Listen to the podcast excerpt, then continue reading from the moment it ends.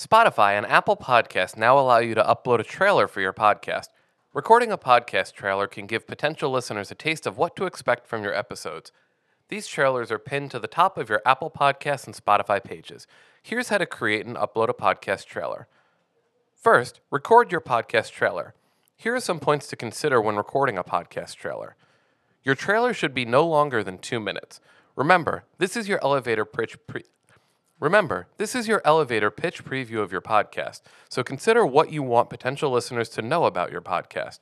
Your trailer should let new listeners know what to expect from your podcast and the topics you'll be covering, as well as highlight any special events and interviews that you've had on your show. The trailer should generate interest and urge potential listeners to want to check out your show.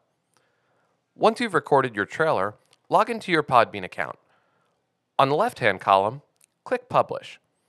At the top right corner, click the blue New Button episode. At the top right corner, click the blue New Episode button. Choose your MP3 file to upload. Type in the name and title of your podcast trailer.